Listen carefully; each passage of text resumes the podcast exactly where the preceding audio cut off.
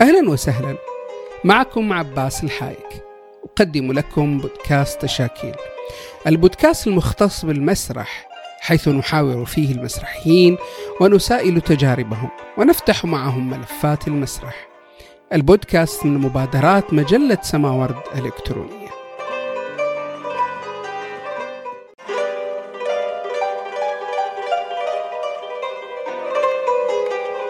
أهلا وسهلا ضيفنا في هذه الحلقة هو المخرج والمؤلف والأكاديمي اللبناني الدكتور هشام زين الدين الحائز على دكتوراه في علوم الفن اختصاص المسرح من أكاديمية سانت بطرسبورغ الحكومية للفنون المسرحية وماجستير في الإخراج الدرامي من أكاديمية بيلاروسيا للفنون.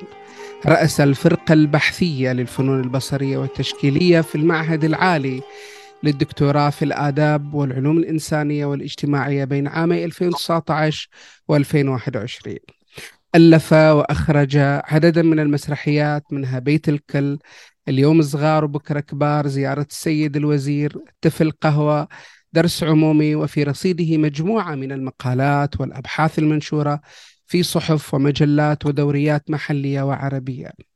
من إصداراته المهمة كتاب التربية المسرحية الدراما وسيلة للبناء الإنسان عن دار الفارابي وشارك ضيفنا في لجان تحكيم مهرجانات في لبنان والعالم العربي ونال جائزة التأليف المسرحي في مهرجان الأسبوع المسرحي في سلطنة عمان.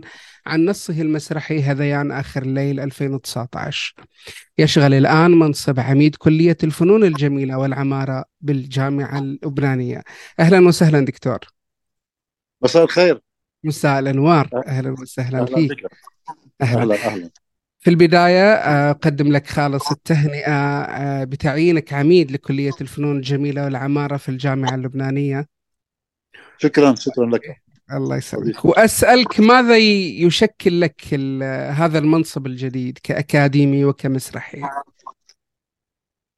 يعني طبعا هو المنصب مسؤولية قبل كل شيء. يعني آه، آه، تتحمل مسؤولية آه، آه، أقسام آه، فنية ك- ك- كبيرة وفروع ل- للكلية أربع فروع. بما بما تحتوي من طلاب وأساتذة وموظفين و و وما ينتج عن ذلك من مشكلات وقصص وروايات. نعم. فهي فعلا مسؤولية كبيرة. آه، طبعا يعني آه، نحن ننتمي إلى الجامعة اللبنانية وأنا في الجامعة منذ 25 سنة يعني أدرس فيها. فلذلك آه، عندما تصل إلى هذا المركز لا يمكنك أن تتهرب من المسؤولية وهو مركز يشرفني طبعا ولكن في نفس الوقت آه، هناك الكثير من الجهد والتعب آه، والمسؤولية كما قلت. نعم. لنعود إلى السنوات سابقة الأكثر من 25 سنة كما سبق أن قلت. كيف بدأت علاقتك بالمسرح؟ كيف اخترت ولماذا اخترت المسرح ليكون مجال مجال حياة، مجال وظيفة، مجال أيضا شغف؟ في الحقيقة أنا آه، في البداية عندما يعني في في سنوات ال- الشباب الأولى يعني المراهقة فلنقل المراهقة آه، لم أختر المسرح بداية بل بل اخترت الفن. عموما ف فمنذ طفولتي كنت آه، من هواة الرسم فالتحقت في الجامعة اللبنانية آه، بعمر ال 17 ونص 18 التحقت بقسم الفنون التشكيلية وكنت آه، أنوي أن أصبح فنانا تشكيليا. واجتزت امتحان الدخول ودرست تقريبا آه، أقل من عام بقليل إلى أن آه، جاءتني منحة من الاتحاد السوفيتي سابقا الاتحاد السوفيتي كان يعني آه، يعطي المنح الدراسية المجانية للأحزاب اللبنانية آه، التي تنتمي إلى اليسار في ذاك الوقت مم. وأنا كوني أنتمي إلى حزب يساري في لبنان آه، اخترت آه، أن أسافر إلى الاتحاد السوفيتي سابقا وذلك كان عام 1900 في نهاية عام 1986 آه، بداية عام 1987 فتركت ال- الفن التشكيلي واخترت الإخراج المسرحي آه، لأنني كنت آه، يعني لم أكن أعلم الكثير عن المسرح والإخراج ولكن كان هذا العالم بالنسبة لي عالم آه، يعني غير مكتشف. ولأنني أحب الفن والفن التشكيلي خصوصا سافرت إلى الاتحاد السوفيتي وهناك قررت أن أدرس الإخراج المسرحي.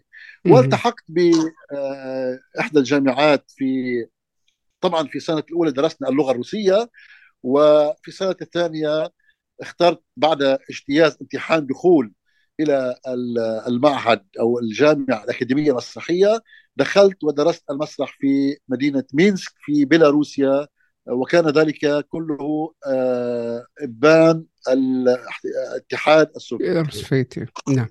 طيب كيف اثر يعني المسرح الروسي لنقل؟ يعني في فترة دراستك على تجربتك المسرحية؟ آه، هو لم يؤثر هو هو هو كل تكويني من من المسرح الروسي. نعم. يعني أنا آه، سافرت إلى روسيا بعمر 18 سنة تقريبا و ولم يكن لدي أي فكرة عن المسرح والفن عموما إلا سنة الدراسة في الفن التشكيلي وهناك تكونت. آه، هناك تعرفت إلى المسرح تعرفت إلى التمثيل تعرفت إلى الإخراج. شاهدت عشرات بل مئات المسرحيات العالمية والروسية و... وتتلمذت على على أيدي أساتذة كبار في الفن الروسي. آه، وهنا هنا أشير إلى إلى آه، خصوصية مهمة. أنني آه، بقدر ما تعلمت من الأكاديمية التي درست فيها بنفس القدر أعتقد أنني تكونت فنيا وابداعيا وجماليا من المسرحيات التي شاهدتها لأننا كان بالاتحاد السوفيتي كان هناك شبه قانون أو عرف بأن طالب المسرح في الأكاديمية يحق له أن يشاهد كل المسرحيات مجانا. في نعم. مسرح يدخل إليه فقط يبرز البطاقة بطاقة الجامعة بأنه آه، منتمي إلى أكاديمية الفنون المسرحية وبالتالي هذه البطاقة تخوله الدخول إلى كل المسارح مجانا. بشرط أن يجد مكانا فارغا. يعني كنا نذهب إلى المسرح نختار المسرحية نذهب إلى المسرح نبرز البطاقة على في المدخل يدخلوننا إلى المسرح وننتظر حتى نهاية آه، دخول المشاهدين وننظر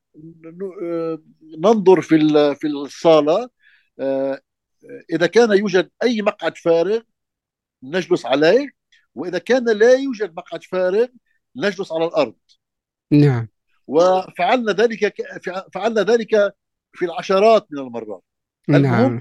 المهم أن أننا كنا نشاهد الكثير الكثير من المسرحيات في مختلف الأنواع بمختلف اللغات مسرحيات وافدة من أوروبا مسرحيات محلية مسرحيات باللغة الروسية مسرحيات باللغة البيلاروسية.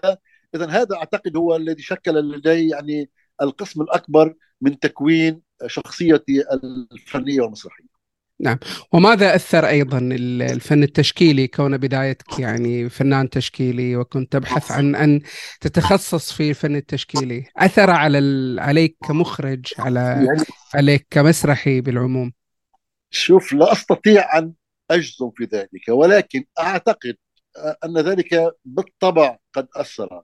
يعني آه، بما أنني كنت آه، كنت راغبا في أن أكون فنانا تشكيليا أعتقد أن ذلك أثر بعد ذلك خلال الدراسة في طريقة التفكير.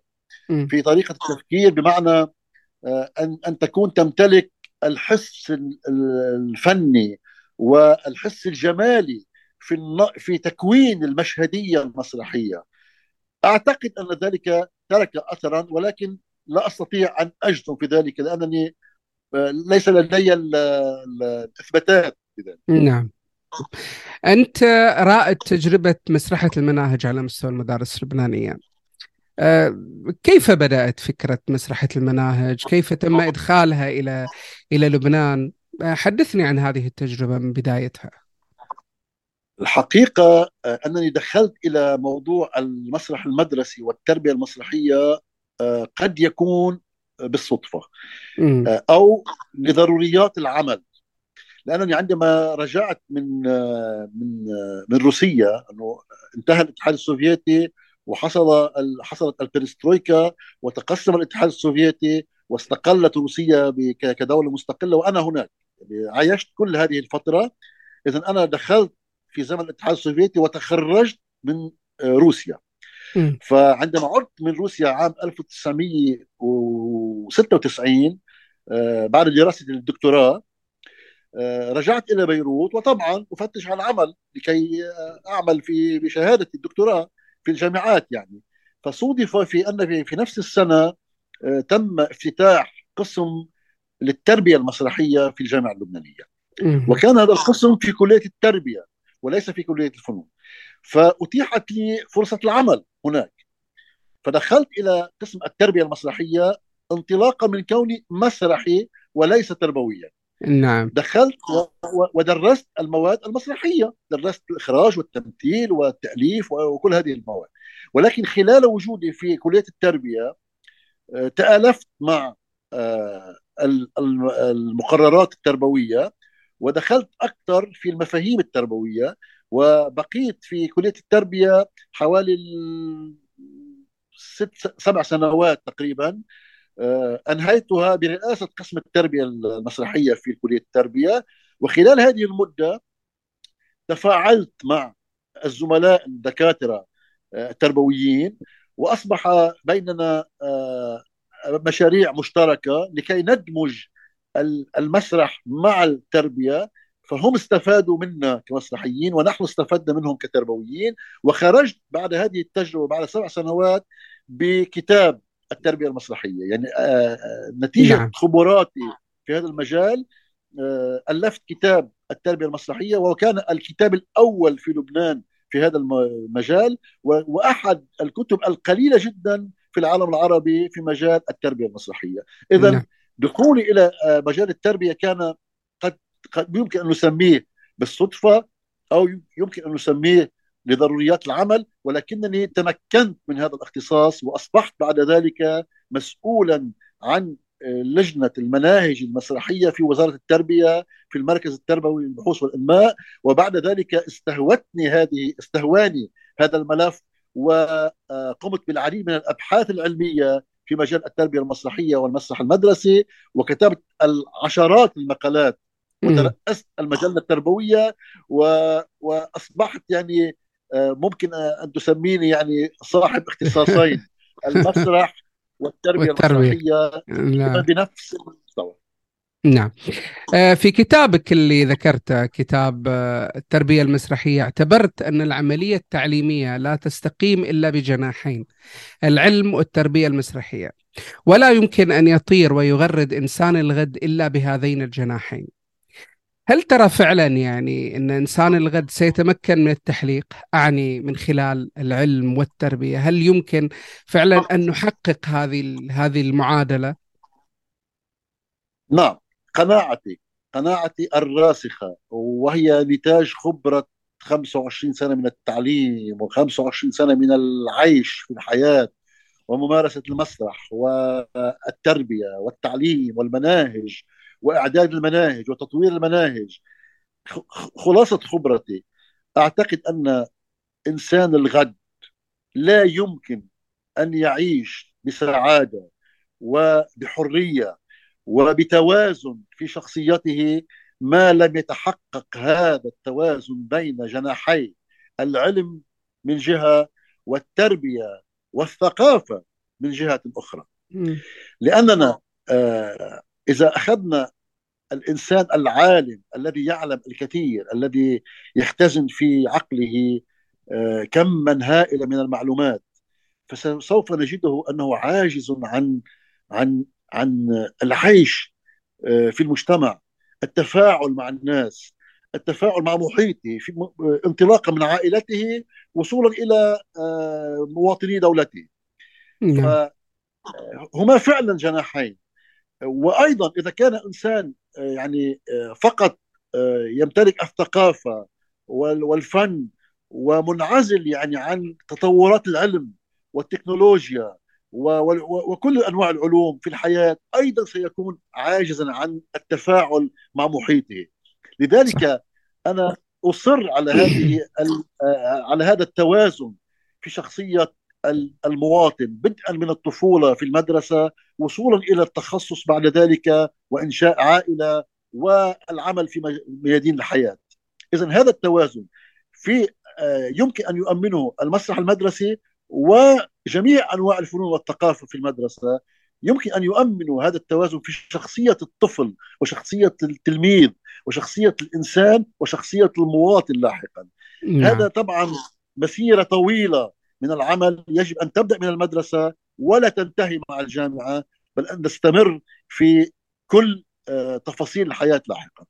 نعم يعني يمكن أن نقول أن يعني التعليم والتربية المسرحية لاحقا سي سيخلق لنا آه، شخص متذوق للفن وشخص أيضا عالم آه، يعني نعم. كلا الطرفين نعم لأني أعتقد يعني أن آه، أن التربية وكل أنواع الفنون التربية الموسيقية التربية التشكيلية الرياضة كل أنواع الثقافة والفنون في المدرسة سوف تؤدي إلى بناء إنسان متوازن إنسان متفاعل مع محيطه إنسان سعيد بحياته الخاصة والعامة إنسان نعم. سوي إنسان سوي بدون عقد نفسية وبدون مشاكل بمعنى أنه لا يثير المشاكل مع الآخرين نعم. آه، لديك مسرحيتان آه، أخرجتهم كتبتهم وأخرجتهم آه، هما بيت الكل واليوم صغار وبكرة كبار. صنفتا على أنهما مسرحيتان تربويتان. هل هناك فارق بين ما يسمى بالمسرح التربوي والمسرح المدرسي؟ هل هناك نعم. فارق بينه؟ نعم. الحقيقة هم خمس مسرحيات مش مسرحيتين. هم أنا نعم. أنتجت أنتجت للمسرح بفرقة خاصة بي وكنا هذا في أيام الشباب وكنا م. نجول على المناطق والمدارس في كل المناطق اللبنانية بهذه المسرحيات هي خمس مسرحيات تربوية كتبتها وأخرجتها آه، وذلك قبل قبل عام 2010 تقريبا يعني قبل أن أتفرغ للتعليم في الجامعة في كلية الفنون آه، طبعا أنا آه، أفصل بين المسرح المدرسي والمسرح التربوي لأن المسرح المدرسي هو المسرح الذي يقام في المدرسة. نعم. بينما المسرح التربوي هو المسرح الذي يهدف إلى التربية. يعني أهداف المسرح تختلف. في نعم. المسرح المدرسي قد تكون أهداف المسرح المدرسي آه، تعليم الغناء تدريب على التمثيل آه، خلق ممثلين خلق نجوم مسرح خلق آه، موسيقيين خلق راقصين إلى آخره. بين في المسرح التربوي نحن أمام أهداف تربوية نحققها من خلال المسرح. وهذا فرق أساسي وهذا موجود في كتابي طبعا بالتفصيل. وأنا أنتمي إلى هذه وجه... إلى هذه وجهة النظر. وهي وهي وجهة نظر خلافية مع الكثير من الذين يعملون في المسرح المدرسي في نعم. لبنان والعالم العربي. لأن بعض الكثير من العاملين في هذا المسرح يعتبرون أن المسرح المدرسي يهدف إلى خلق ممثل وخلق مخرج وخلق مشاهد مسرحي أنا لا أكتفي بهذه النتائج أقول هذه النتائج هي إحدى نتائج المسرح المدرسي إحدى أهداف المسرح المدرسي ولكن أهدافه تتخطى ذلك إلى التربية إلى تربية أجيال إلى تربية مواطن إلى تربية جيل من المواطنين جيل صالح من المواطنين متفاعل نعم. مع بعضه البعض وجيل آه، تفخر به دولته وأمته ووطنه. نعم جميل. آه، أنت أكاديمي آه، وأيضا الآن عميد عميد لكلية. هل تظن أن الانشغال الأكاديمي يؤثر على مسيرتك كفنان؟ بدون شك يعني هو هو يعني يعني يسرق منك الوقت. و وأنت عندما تكون آه، أكاديمي جزء من حياتك الخاصة في التحضير في التفكير في المتابعة يذهب إلى الجامعة والصفوف والطلاب. فحكما أنت يعني ممكن أن هي ليست خسارة ولكن تخسر إمكانية أن تنتج أعمال فنية في إطار مشروعك الفني. ولكن الفائدة أعتقد أن الفائدة هنا قد تغطي أو قد تعوض هذه الخسارة، لماذا؟ لأنك أنت تستثمر معلوماتك ومعرفتك تستثمرها في الطلاب وفي أجيال جديدة. فأنت تنقل المعرفة كأستاذ أكاديمي تنقل المعرفة منك إلى الطلاب وبالتالي آه، تكون خسارتك ربح. يعني هذه خسارة تتحول إلى ربح نعم، عندما نعم تنظر إليها كاستثمار في الأجيال الجديدة. نعم. آه، أنت كتبت آه، نصوص مسرحية لك عدد من النصوص أيضا أخرجت. بعيدا عن الدرس الأكاديمي والمنصب الأكاديمي أين تجد نفسك أكثر بين الإخراج وبين الكتابة؟ حقيقة كل تجاربي الإخراجية كانت من تأليفي. آه لا أعلم لماذا ولكن آه لم أخرج عمل حتى للكبار. يعني أخرجت خمس أعمال للصغار وخمس أعمال للكبار. لم لم أفكر يوما في ان ان أن آتي بعمل لعباس الحايق مثلا وأقوم بإخراجه مثلا. لم نعم. أفكر صراحة. آه، لأنني أشعر بأنني قادر على أن أكون كاتبا مسرحيا. وكتبت نعم. وأخرجت وتمكنت من ذلك. تسألني مثلا هل أنا مع فكرة أن يكون الكاتب هو المخرج أقول لك لا. ليس دائما. نعم. هي حالة حالة. قد تصح وقد لا تصح. بالنسبة لي أعتقد أنني تمكنت من ذلك. ولا أعلم يعني أترك القرار للجمهور نعم. ولا آه، أنت في أعمالك المسرحية تبدو منشغل أكثر مع يعني مع ممثلين من خريجين الجامعة. آه، أكثر من انشغالك مع فرق محترفة في لماذا هذا التركيز أكثر على على على خريجين الجامعات أو على الشباب في بداياتهم في العمل المسرحي؟ صراحة هناك يعني سببان آه، السبب الأول أنني آه، أعمل مع الطلاب مع الخريجين الذين درستهم يعني م. أعمل مع أشخاص آه، نفهم على بعض بالغمزة باللمسه بسرعة. ف لا أحتاج إلى الكثير من من التعب في آه، إعداد الدور المسرحي أو الشخصية. نعم. فأنا أعمل مع أشخاص اختبرتهم في الصف وتخرجوا وتأكدت من أنهم آه، موهوبين بالتمثيل. هذا الجانب الأول. الجانب الثاني لا أنكر بأنني كنت أتمنى أن أشتغل مع فنانين مسرحيين كبار أو فلنقل من المخضرمين أو من المعروفين أو المشاهير ولكن ظروف الإنتاج المسرحي في بيروت في لبنان تختلف عن كل ظروف الإنتاج في العالم العربي.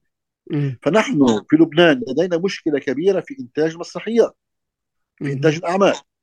لأننا لا نحصل على دعم من أي جهة وبالتالي ننتج من جيوبنا الخاصة. فأنا آه آه، أختار الممثلين من الخريجين الذين آه، يعني يقبلون أو يتحمسون للعمل معي بنفس شروط الإنتاج التي أعمل بها. بمعنى أنهم لا يتقاضون أي أموال على البروفات. ويعملون معي بدافع الشغف فقط.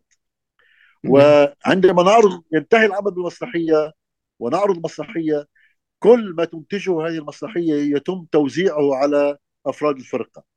نعم. وأنا لا أربح لا لا أجني, أجني أي ربح من أعمال المسرحيه كل ما نعم. تنتجه المسرحيه أقوم بتوزيعه على آه، الممثلين. نعم. فهناك سببان صراحة آه، هما هما الذين أجبراني على العمل بهذه الطريقة. نعم. أشهد كئيب. قاتم كحياتنا العفنة اللعينة. لا أعلم إذا كان يصلح التقديم على المسرح أم لا. لن يقدم هذا المشهد للناس. لماذا؟ أولم يكن الأداء جيدا. الأداء بطيخ. وماذا عني أنا يا سيدي؟ أكبر بطيخ المشكلة ليست في الأداء المشكلة في هذا السواد القاتل. هذا الإحباط. إنه الوجه الآخر للموت. لقد اقتحم الموت عقولنا ولغتنا وأفكارنا. هذا هو الخطر الحقيقي الذي يجب علينا مواجهته. أين الفاس؟ لماذا فاس يا أستاذ؟ لا أعرف. أحسس برغبة في حمل الفأس من جديد أين هي؟ ابحثوني عن الفأس في هذه الزبالة يا ز... يا زملاء أين أين هي؟ أين الفأس؟ أين الفأس؟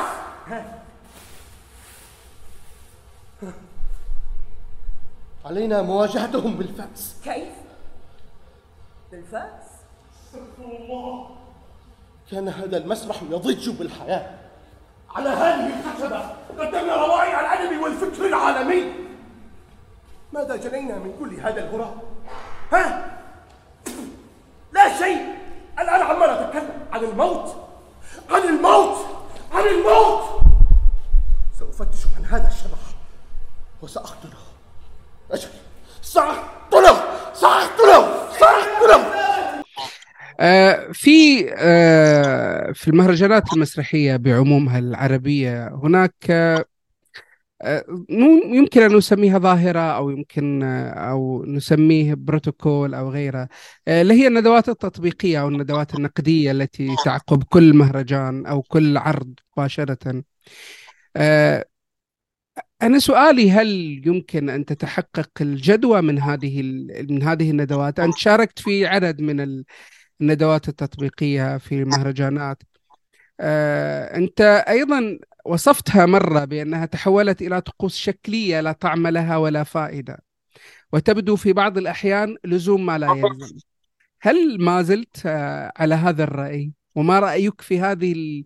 في هذا البروتوكول المعمول فيه في المهرجانات؟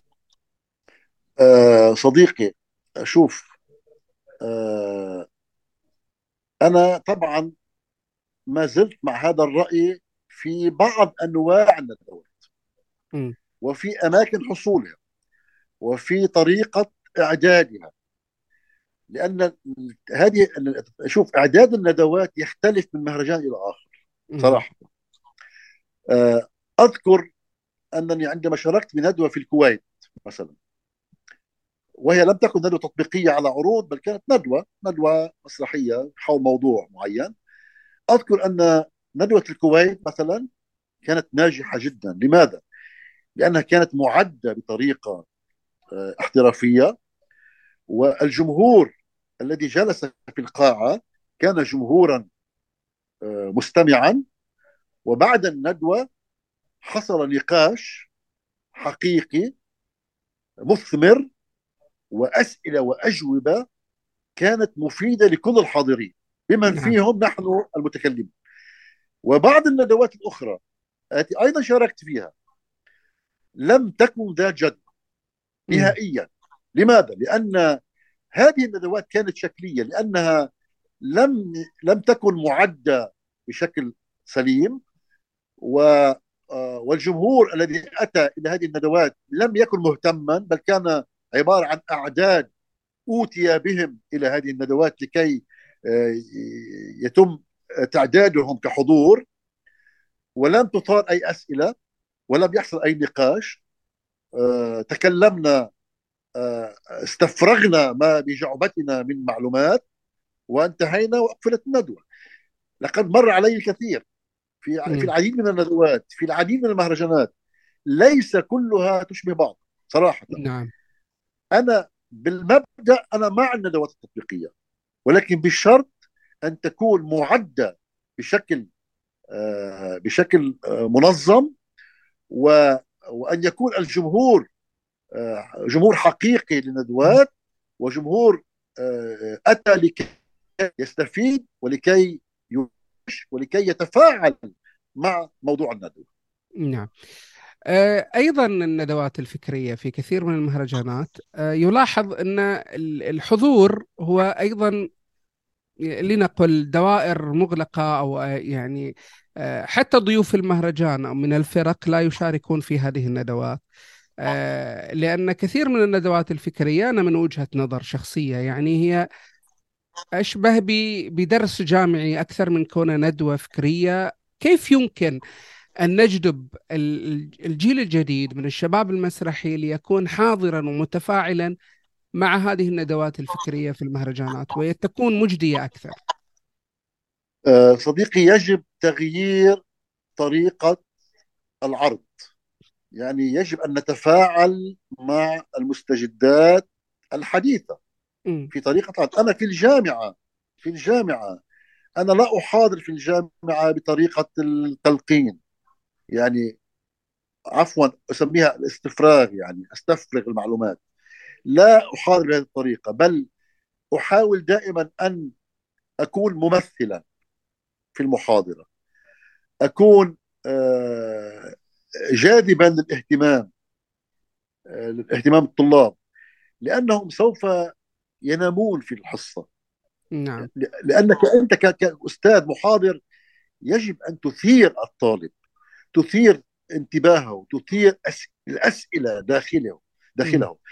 أنت إن لم تتمكن من ذلك فستفشل في تحقيق هدف المحاضره أذكر أنني كنت شاركت في عام 2017 أعتقد في تونس آه، في مهرجان المسرح العربي بالندوة الفكرية. آه، وكان وكان لدي باوربوينت آه، على الشاشة يعني.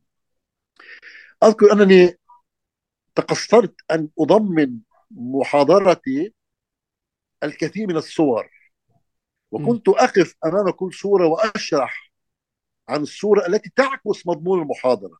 لم أكتفي فقط بالكلام نعم. بل أدخلت الصورة إلى المحاضرة وشرحت عن الصورة وماذا أقصد بها. وكان ذلك مهما لأنني تمكنت من خلال الصورة أن أضيف معلومة صحيح. بصرية على المحاضرة. وأعتقد أننا جميعا يجب أن نقوم بذلك لكي لكي نكون آه، متماشيين مع تطورات العصر وخصوصا في موضوع التكنولوجيا. نعم بالضبط. آه، في لبنان يعني المسرح هو فعل جماهيري يحضره الجمهور. يعني هناك كثير من المسارح. لنقل في فترة الانتعاش ربما يعني الآن يعاني المسرح اللبناني أو آه، غيرها من مسرح من مسرح عربي أيضا. ولكن هناك جانب آخر هو مسرح المهرجانات. المسرح المهرجانات هي عروض مسرحية نخبوية أيا يكن اسمها آه، يشاهدها دائرة أيضا مغلقة ابتعدت عن الجمهور فيها حالة من التنافس. أشبه بسباق يعني وليس تقديم تجربة مسرحية. كيف يمكن أن نخلق حالة من حالة مسرحية بين. بين منت... المنتج المسرحي الفنان المسرحي وبين الجمهور؟ هل المهرجانات لها أثر؟ كيف يمكن أن تؤثر ايجابا على الأقل؟ شوف صديقي بالنسبة للبنان ليس لدينا أعمال مسرحية للمهرجانات. نعم. لا يوجد. لا يوجد. ولم وحتى في السابق صحيح. لم يكن ذلك مطروحا بالنسبة لي. كل الأعمال المسرحية اللبنانية عرضت أمام الجمهور ومن ثم من يتمكن من المشاركة في مهرجان يشارك. نعم. وحتى اليوم حتى اليوم في ظل الوضع الاقتصادي السيء جدا والانهيار الاقتصادي في لبنان الأعمال المسرحية بالعشرات نعم. يعني حص... حص... حصيلة الأعمال المسرحية السنة الماضية كانت حوالي 50 عمل مسرح آه. في لبنان. وقد كتبت عن ذلك في مجلة المسرح في الشارقة آه وهذا طبعا أمر آه عجيب غريب غير مفهوم يعني انهيار اقتصادي انهيار مالي والناس تذهب إلى المسرح يعني حقيقة أمر عجيب آه بالنسبة للمهرجانات وسؤالك أنا طبعا ضد أن يكون العمل مخصص للمهرجان فقط. لأن العمل المسرحي إذا لم يمر على مطحنة الجمهور مطحنة العيون عيون المشاهدين آه، فسيكون عملا متحفيا. يعني آه، غير غير مصادق عليه. يجب أن يصادق الجمهور على العمل المسرحي أن يختمه بختم المصداقية الشعبية الجماهيرية.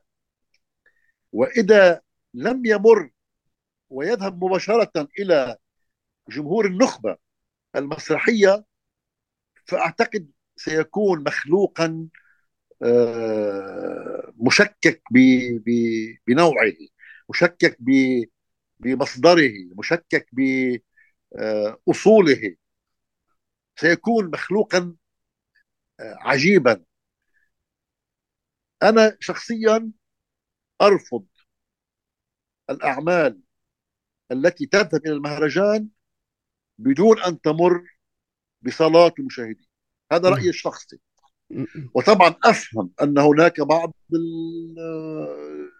الدول وبعض الحركات المسرحية في العالم العربي لا يوجد لديها إمكانية أن تعرض أمام الجمهور ويوجد لديها إمكانية أن تذهب إلى مهرجانات يعني م. بعكس ما يحصل لدينا في لبنان أفهم م. نعم. ذلك ولكن آه، إن سألتني عن رأيي أقول لك بأن رأيي الواضح والصريح هو أن العمل المسرحي يجب أن يختبر من قبل المشاهدين ومن ثم يذهب إلى المهرجان.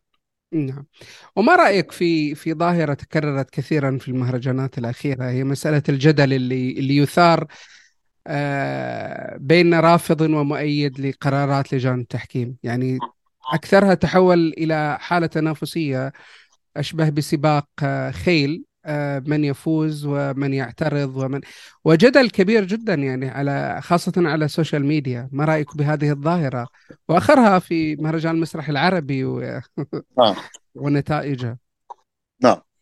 آه يعني أنت تعلم وأنت متابع أنني شاركت في العديد من نعم. لجان التحكيم في أهم المهرجانات العربية. وطبعا آه، دائما تتعرض لجان التحكيم لانتقادات يعني وتشكيك و و... واحيانا يصل بها الأمر إلى إلى حدود الاعتداءات صحيح. اللفظية أو حتى يمكن الجسدية. آه، موضوع لجان التحكيم أعتقد أن آه، أهميته تكمن في اختيار أعضاء لجنه التحكيم. فأنت عندما يعني الجهة التي آه، تدير المهرجان أو أو أو آه، تشرف على المهرجان عندما تختار أشخاص مشهود لهم بالمناقبية وبالموضوعية وبعدم آه، الاستسهال وبعدم المصايره حتى لأصحابهم هناك أشخاص مشهود لهم فعلا.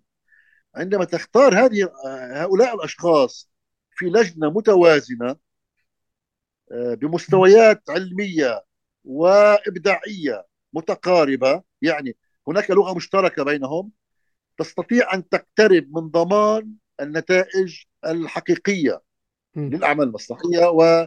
وأعتقد آه، حتى لو حصل بعض الخلل يكون خللا ناتجا عن الذائقة لهؤلاء الأشخاص وليس نتيجة آه، لا سمح الله فساد أو مسايرة أو آه، صحبة أو يعني آه، صداقات أو لا سمح الله رشوة نعم. إلى آخره. نعم. اذا اختيار اختيار الأشخاص يحدد النتائج.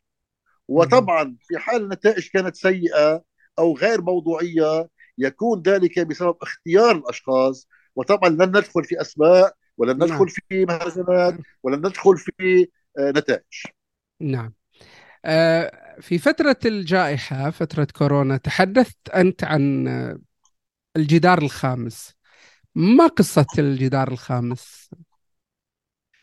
هذا حقيقة هذا مصطلح يعني أطلقته طبعا ليس بهدف آه، التسابق في إطلاق المصطلحات. وأنا لا أحب هذه المسابقات. ولكن آه، نتج نتيجة كنا في كنا في لقاء عبر الأونلاين مع مع مصر وروسيا لقاء يعني مسرحي. نتحاور بموضوع الأونلاين ومستقبل المسرح وبعد الأونلاين وقبل الأونلاين وإلى آخره. فخطرت في بالي فكرة أن ان ان ما نقوم به اليوم آه، من مشاهدات للمسرح عبر الأونلاين عبر الشاشات ومنهم شاشه شاشة التليفون أو لابتوب آه، خطر في بالي أن هذه الشاشة هي جدار. نعم. هي نوع من أنواع الجد- الجدران. و, و ببساطة يعني آه، قلت أنني كنت نتكلم مع الروس مع الأخوة الروس قلت لهم أننا كما تمكنا في النصف الثاني من القرن التاسع عشر من آه، هدم الجدار الرابع على يد بريشت و- و- و- وما أتى ومن أتى بعده يجب أن نعمل اليوم على هدم الجدار الخامس. فقالوا لي ما هو الجدار الخامس؟ قلت لهم الجدار الخامس هو هذه الشاشة التي ننظر من خلالها إلى الأعمال المسرحية لأن العمل المسرحي عندما نشاهده من خلال الشاشة يصبح عمل تلفزيوني ويصبح نعم. عمل سينمائي. وبالتالي تنتفي آه، تنتفي خصوصية المسرح منه لأن المسرح هو عمل حي ينتجه ممثل حي ويوجهه إلى مشاهد حي. عندما نعم. تنتفي هذه العلاقة الحية بين الجمهور وبين ال- ال- الممثل ينتهي المسرح. وبالتالي هذا الجدار الخامس يجب أن يهدم. نعم.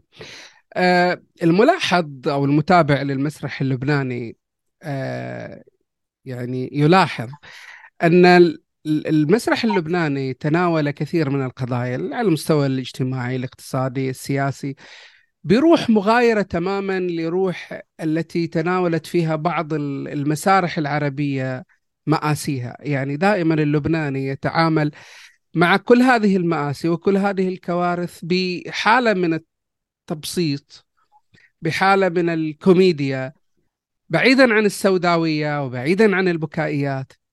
من أين يعني جاءت هذا ال هذه ال هذه الروح عند اللبناني المسرح اللبناني أو صانع ال- الفنان اللبناني؟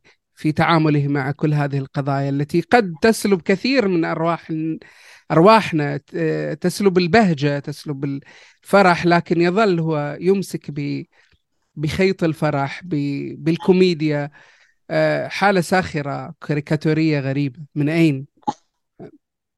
صديقي هي- حالة مركبة. يعني آه، ليست آه، لا نستطيع آه، أن نوصفها يعني ببساطة. هي أعتقد أن هي نتيجة تراكم تاريخي اجتماعي آه، سياسي آه، نشأ عليه المجتمع اللبناني منذ بداية القرن التاسع عشر وحتى يعني آه، القرن العشرين وكل مراحل تشكل المجتمع اللبناني. المجتمع اللبناني نشأ على فكرة الانفتاح وفكرة التفاعل. نعم. وعندما نقول الانفتاح يعني الحرية. نحن نملك هامش كبير من الحرية تاريخيا منذ مئات السنين. آه، آه، وعرف المجتمع اللبناني تاريخيا بالانفتاح يعني التجارة من- منذ أيام الفينيقيين. حتى اليوم يعني آه، اللبناني تاجر شاطر اللبناني مسافر شاطر اللبناني متفاعل مع الآخر منفتح على الثقافات الأخرى منفتح على أوروبا بشكل خاص. نحن نسافر كثيرا آه، نتفاعل نتكلم لغات أجنبية آه، نتأثر بالآخر ونؤثر فيه. كل هذه العوامل أنتجت آه، مجتمعا لبنانيا آه، منفتحا آه، يفكر بطريقة حرة آه، وبالتالي انعكس هذا الانفتاح على الفن بشكل خاص مما أنتج فنا آه، منفتحا أيضا آه، بدون عقد يعني آه، أجزم بأن آه، اللبناني هو هو كائن طبعا لدينا مشاكل سياسية كثيرة ولدينا مشاكل اجتماعية كثيرة آه، ككل المجتمعات ولكن في موضوع ال- الحرية الفكرية حرية المعتقد لدينا هذه الحرية مما يتيح لنا التفكير بطريقة حرة وبدون عقد.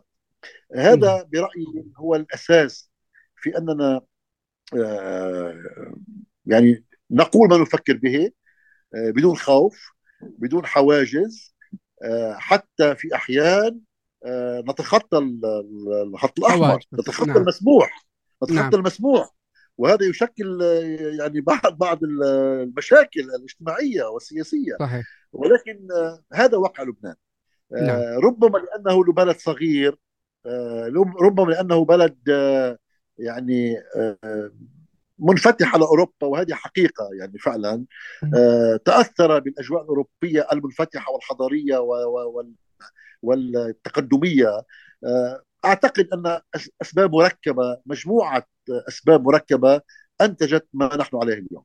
نعم. هل تعتقد أن المسرح آه، فن آه، قابل لل... لل... للحياة في السنوات القادمة وانت عميد الآن كلية هل تعتقد أن هناك أجيال جديدة آه، قابلة لأن تتعلم وتدرس وتتخصص اكاديميا في المسرح؟ بعكس المنطق وبعكس المتوقع آه، الحركة المسرحية في لبنان تزدهر وطلاب الذين يأتون إلينا كل سنة للالتحاق بقسم المسرح يزدادون عددا. نعم. آه، وهذا أمر لا نستطيع تفسيره الصراحة.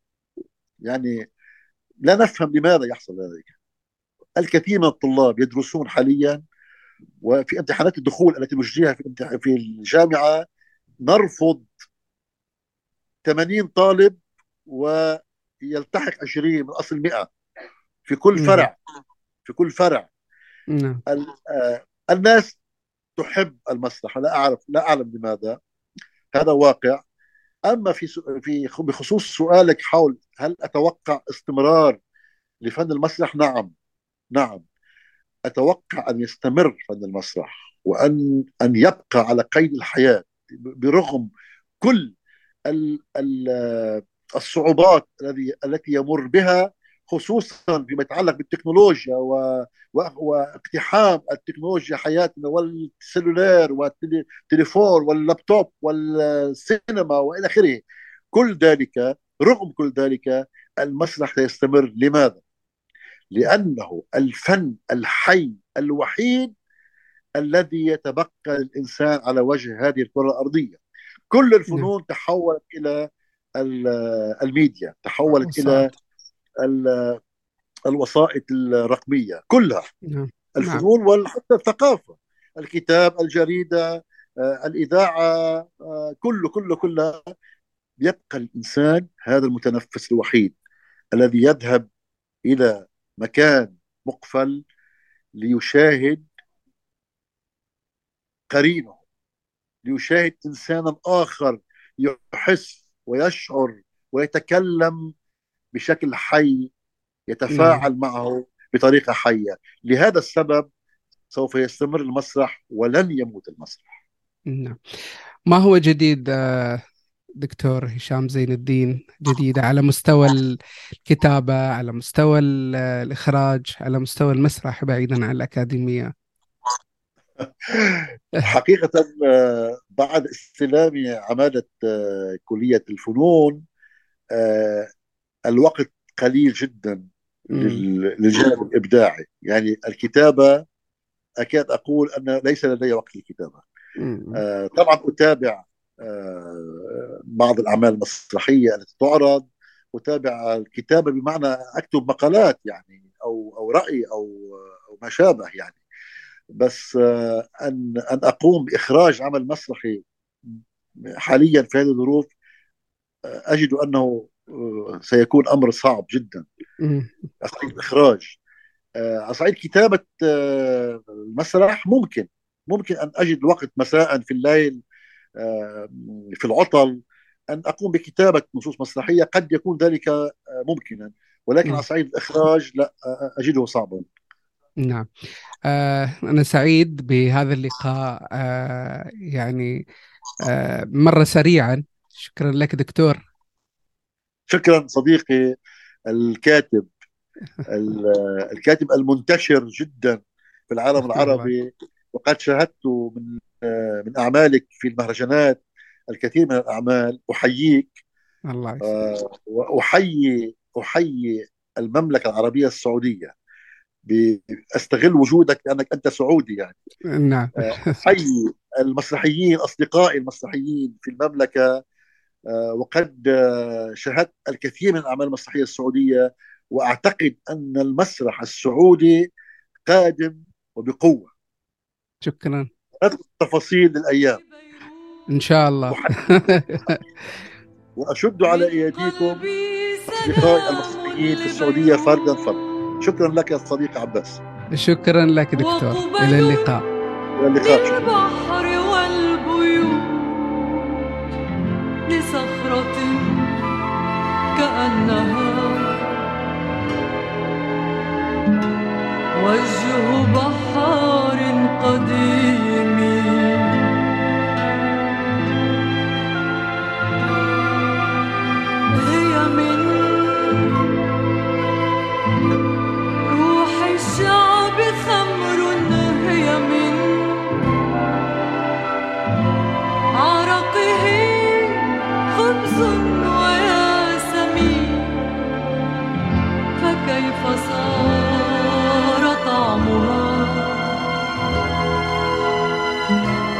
طعم نار ودخان